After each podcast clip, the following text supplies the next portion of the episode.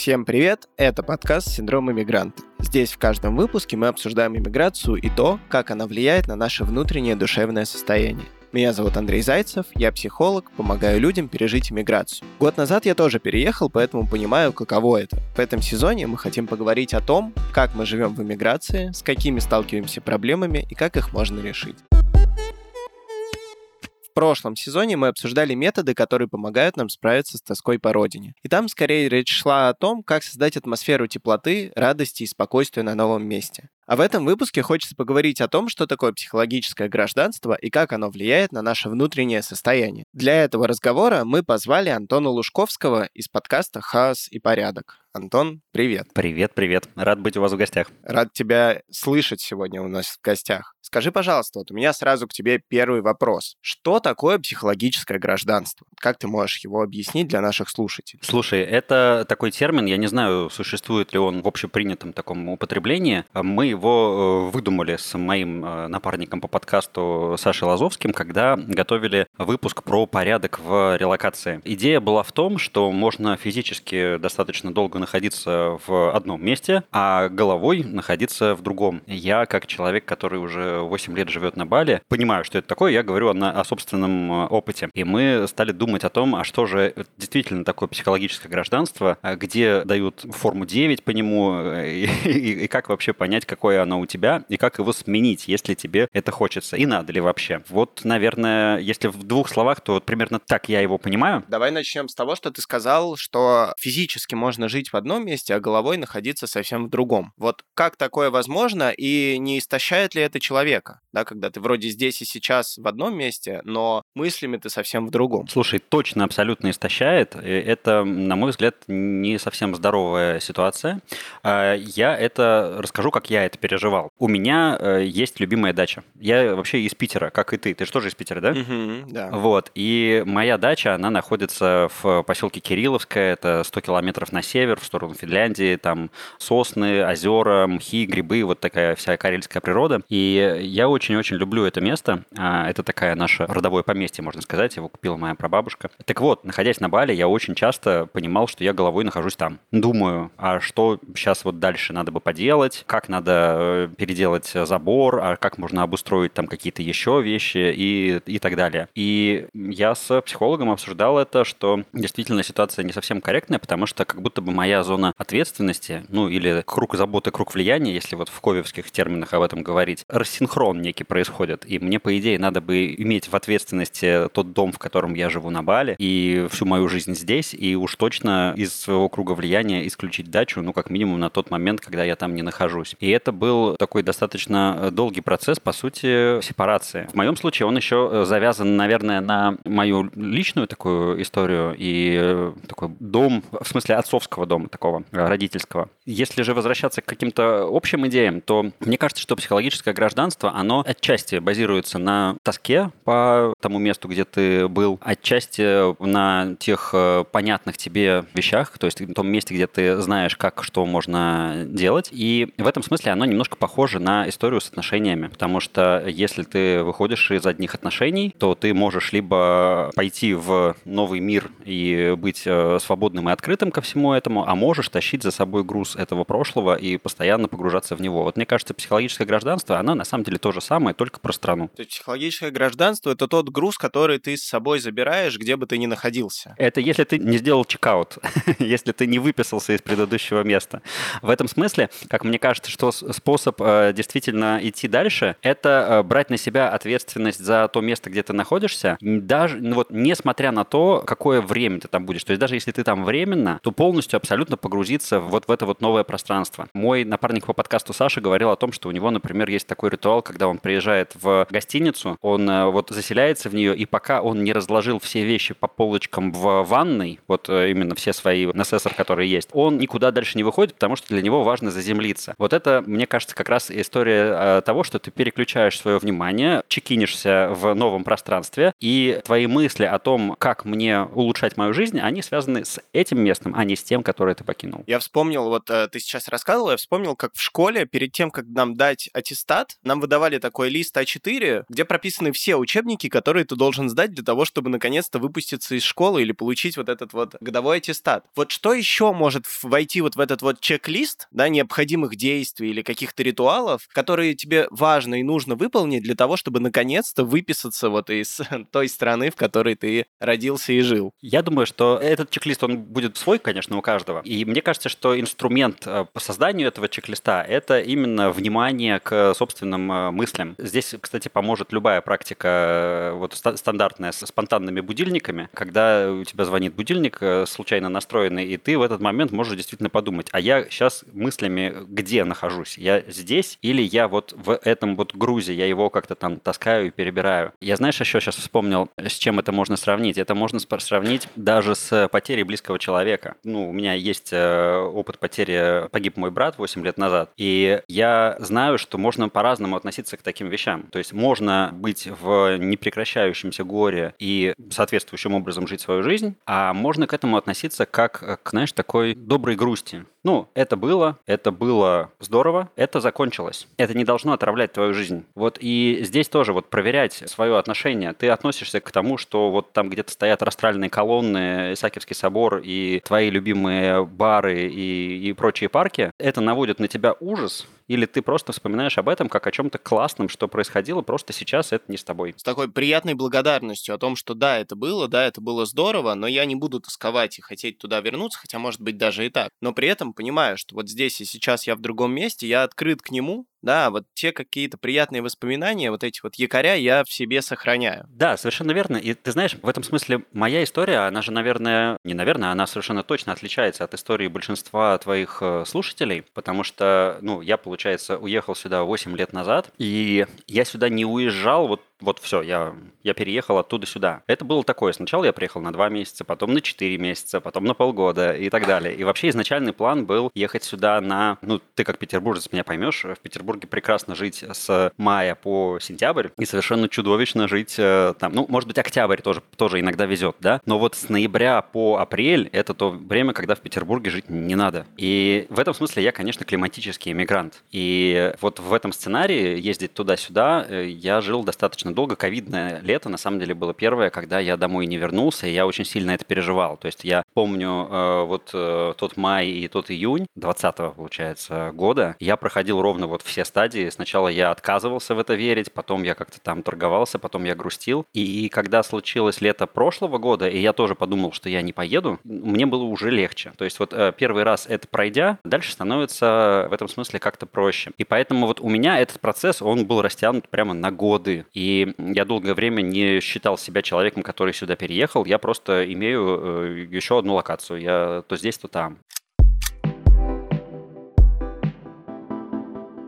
Какие может быть, новые ценности ты приобрел, переехав в другую страну? Да, изменилось как-то вот твоя именно твой фундамент личности в виде ценностей? Мне, знаешь, сложно, наверное, здесь отделить э, только страну потому что я, безусловно, совершенно не тот человек, которым я был 8 э, лет назад, но как какое здесь влияние чисто того, что я оказался в другой стране. Ну, понимаешь, здесь надо еще отделить то, что это Бали, а, и это, ну, там, наверное, не то же самое, что и какой-нибудь итальянский городок или Тбилиси или Ереван. Мне прям, наверное, очень сложно вычленить, что, что в ценностях поменялось. А если в целом в жизни, да, то есть, может быть, образ жизни, мышление, формат? Образ жизни, мышление, формат, все поменялось э, кардинально. Формат жизни э, у меня здесь, конечно, мне очень нравится, потому что у нас разница по времени 5 часов с Москвой. Это значит, что, ну там, 9 утра – это 2 часа дня. Поэтому у меня есть спокойное утро, можно спокойно приготовить завтрак, отвезти детей в школу, съездить на спорт, э, посидеть, выпить кофе, поделать какие-то свои собственные дела до того, как тебя вообще начнут дергать. И м- дальше в таком свободном режиме можно заниматься делами, встречаться с друзьями, ездить по выходным на море. Поэтому мне формат жизни, конечно, здесь очень нравится. И я недавно подумал о том, что вопрос о том, а что после Бали, он, он такой висит. потому что дети подрастают, и в какой-то момент я хочу, чтобы они все-таки пожили свои такие студенческие, скажем, годы в мегаполисе. А какой это мегаполис и как туда переезжать, вот мне кажется, что я, получив опыт такого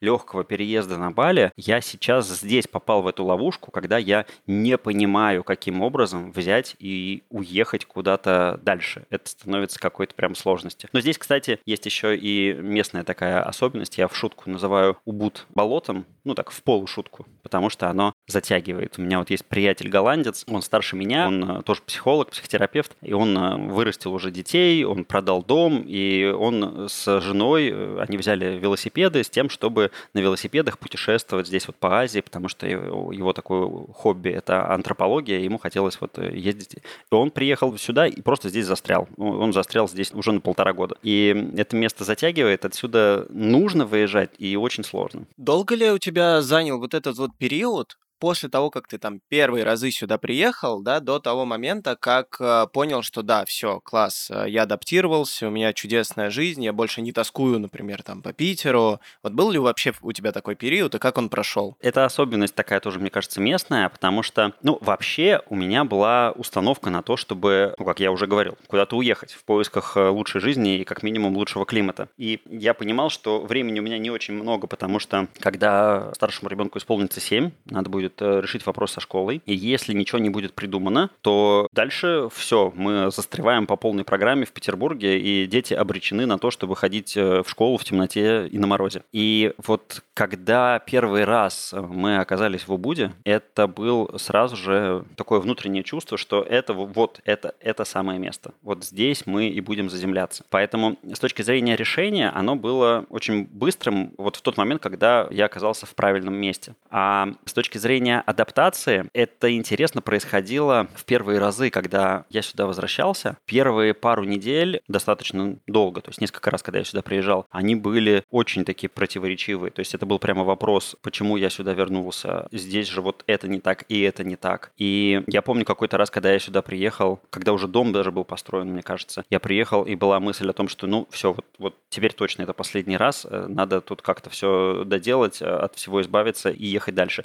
Но со временем это чувство проходит. В прошлом декабре, когда я приехал, это был самый суровый переезд, потому что был еще карантин 10-дневный, который надо было сидеть в гостинице. И это это в любом случае разная такая культура с точки зрения даже не культура, а реальность другая с точки зрения того, как у тебя устроены вещи. В Петербурге все четко, планомерно и однозначно. А здесь все абстрактно, даже если ты просто сидишь в номере гостиницы. Ты не можешь добиться от них того, чего ты хочешь с точки зрения еды. Интернет, он вроде бы вот он просто интернет, но он все равно работает как-то сложно. И по-питерски это вызывает раздражение. В этом смысле нужно пройти какую-то вот такую декомпрессию для того, чтобы перестать перестроиться из той ментальности в эту. Но когда ты перестраиваешься, становится гораздо легче. Это с точки зрения такого общего состояния, в котором я оказывался. То есть оно, мне кажется, длится ну, вот в районе там двух недель, может быть, месяца по приезду. А с точки зрения тоски, то, наверное, для меня тоска происходила вот только когда мой план вернуться на лето не сработал. Вот тогда я вот впервые испытывал эту самую серьезную грусть. И листая Инстаграм, то, как все люди э, ездят э, куда-то там по лесам с палатками, на какие-то выбираются фестивали и просто гуляют по набережным питерским белыми ночами, вот это было больно. Дальше уже нет. Предвкушаю эту тоску, потому что в моей истории мне удалось на лето приехать в Питер на пару недель, даже на три. И это, конечно, была такая отдушина отдушина. Вот у меня никогда бы не подумал, что я буду приезжать в отпуск э, в свой родной город. Но, если честно, это был, наверное, один из лучших отпусков в моей жизни, потому что я застал летний вот Петербург во всей его красе. Там было очень много друзей, я каждый день с кем-то виделся, куда-то ходил. Вот это лето, которое будет, оно, конечно, не даст мне такой возможности. К сожалению, не смогу приехать, и я уже... Вот ты сейчас говоришь, я начинаю немного представлять летний Питер и грустить по нему хочется, конечно, его захватить. Но я верю, что, ну, то есть у меня нет ощущения того, что я там никогда не окажусь летом в Питере. Я верю, что это произойдет, и вот это чувство того, что ты турист в собственном городе, оно прекрасно. Я вот в нем э, иногда пребывал, оказываясь в Петербурге. Это совершенно замечательно. Еще у меня перед глазами есть картинка приятелей моих родителей, которые эмигрировали когда-то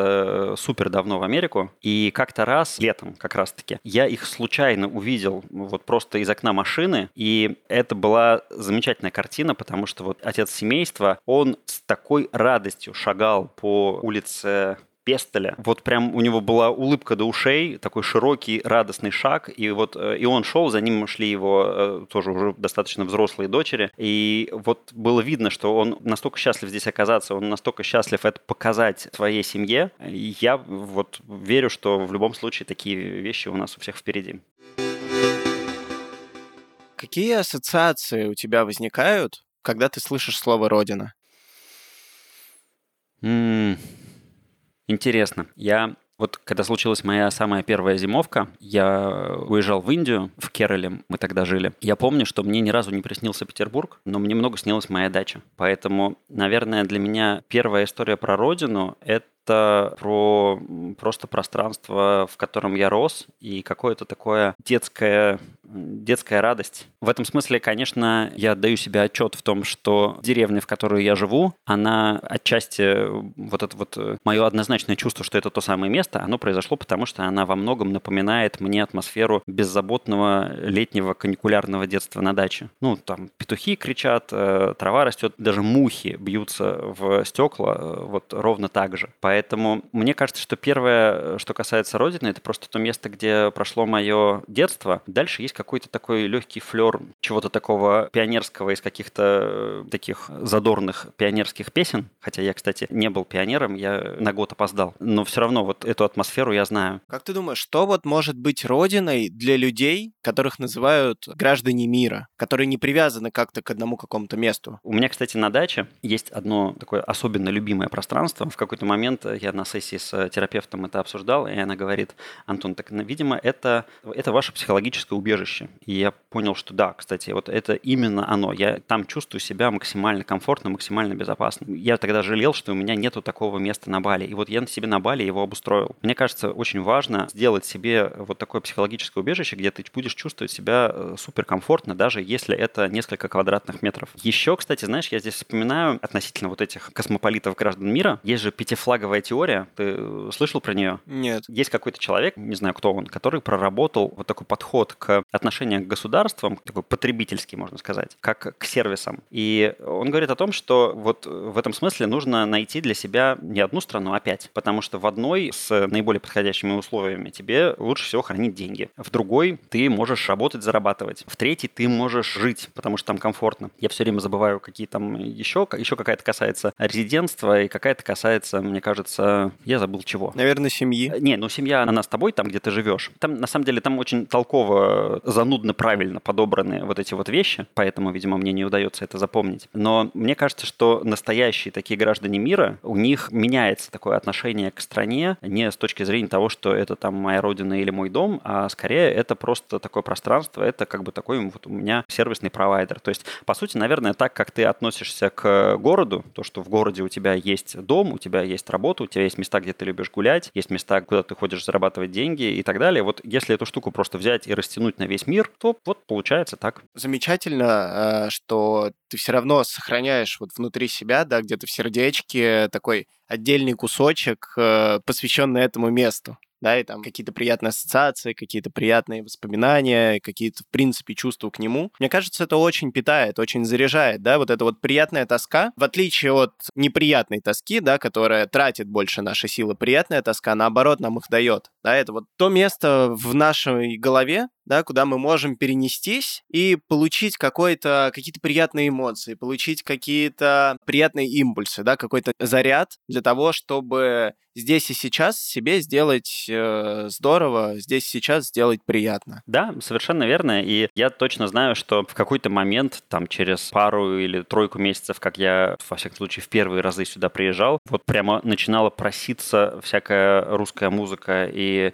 я ее как-то дополнительно где-то это включал и слушал, и это было очень приятно послушать. Опять же, всякие киношки, их тоже никто не может отобрать, и мы с детьми много смотрели всяких и старых советских фильмов и чего-то такого еще. И это вызывает вот именно это самое чувство очень приятное, не всегда даже грусти, а иногда просто приятной радости, потому что, ну, come on, эти вещи, они просто со мной, независимо от того, где я нахожусь. Да, мы тоже недавно сидели с друзьями и вспоминали о том, как мы соскучились по борщу с котлетками, кухне, да, потому что грузинская еда — это замечательно, но иногда хочется борща и э, каких-нибудь котлеток. Да, а я слушал этот ваш выпуск, вы собирались устраивать вечеринку с пирожками. Я, э, все удалось? Пирожки делали? Нет, до пирожков не дошло, но у нас была пивная вечеринка с рыбой. Родители моего друга привезли ему с Владивостока рыбы сушеной, и вот эта вот сушеная рыба — это что-то такое забытое, чего нет давно, потому что у меня в Питере рядом с домом была пивточка. Я когда выходил гулять с собакой, я вот, знаешь, заходил, думаю, так, какого вкусного пива хочется попробовать сейчас? Еще там какие-то закуски. В общем, это была такая приятная часть моей жизни. И вот сейчас это так вернулось, поэтому у нас э, пирожковая вечеринка заменилась на пивную. Но это тоже было очень-очень здорово и душевно. Я тебя с точки зрения пива полностью поддерживаю, потому что на Бали э, с пивом плохо, с вином еще хуже. Поэтому, в общем, в некотором смысле здесь э, сложнее, чем в Грузии. Но зато здесь достаточно большое количество заведений, в которых можно спокойно съесть оливье, э, селедку под шубой. Есть одно место, где с Дальнего Востока пара его сделала, и она умудряется мариновать местные грибы так, что они вот на вкус полностью как э, вот маринованные грузди какие-то. И это прекрасное совершенно чувство. Ну и с точки зрения вот такой просто атмосферы такого дня, когда вы собрались, решили приготовить борщ и сидите и его едите, все совершенно в наших руках. Для меня отдельная история — это грибы. Я какое-то время привозил сюда сушеных э, грибов, но даже сейчас, вот недавно я был на вечеринке, и один парень приготовил потрясающее ризотто на вкус, как будто с белыми грибами, а это были были какие-то итальянские грибы, которые можно здесь достать по каналам Хорики. И, в общем, это все тоже, тоже все реально, все в наших руках. Звучит так, как будто мы, находясь в эмиграции, да, находясь в другой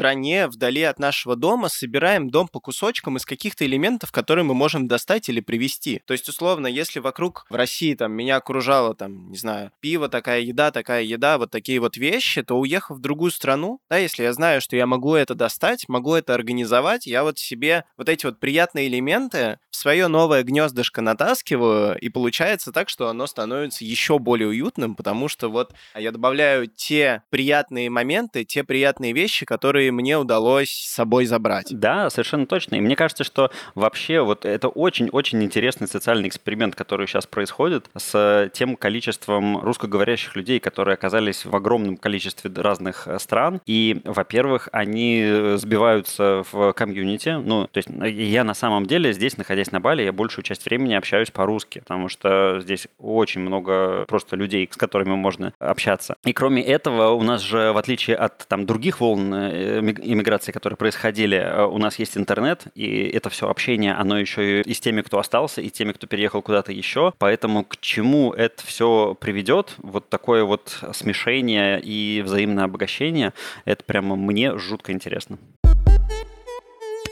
Я, ты знаешь, благодарен тебе за эту беседу. Мне самому стало понятнее, что это такое. Мне кажется, что в психологическом гражданстве самое важное, чтобы оно не было в рассинхроне с твоим физическим местом нахождения. То есть э, психологическое гражданство, по сути, это тот дом, в котором ты мыслями. И хорошо бы, чтобы он был там, где ты есть сейчас. И хорошо бы, чтобы ты мыслями своими не застревал в том месте, куда ты или не можешь попасть, или даже в котором ты просто не находишься сейчас, потому что это мешает тебе жить э, полноценной и счастливой жизнью в этом самом моменте. Здесь я тоже добавлю, наверное, очень важно отслеживать свое состояние, да, с точки зрения того, что эти мысли мне дают. То есть они меня, наоборот, заряжают и делают мое состояние вот комфортным, приятным, да, дают мне вот это вот ощущение благополучия или спокойствия, либо наоборот. Когда я думаю о другом месте, я либо тоскую, либо наоборот, это тратит очень много моих внутренних сил, так что мне потом не остается для того, чтобы жить здесь и сейчас. Да, вот это вот, мне кажется, про такое застревание, которое как раз-таки хочется избежать. Этот подкаст мы делаем вместе со студией Богема. Над каждым выпуском работает великолепная команда. Елизабет Гюрджан его продюсирует, Егор Реутов редактирует и пишет сценарии, Андрей Кулаков монтирует. Наш подкаст можно найти в Apple подкастах, Google подкастах, Яндекс Музыке или Castbox. Ставьте оценки, подписывайтесь, оставляйте комментарии, рассказывайте о подкасте «Синдром иммигранта» своим друзьям и знакомым, которые тоже сейчас переживают процесс иммиграции. Спасибо, что послушали этот выпуск. Еще больше полезной информации можно найти в телеграм-канале Let It Psy. Этот проект, который я делаю вместе со своими коллегами-психологами.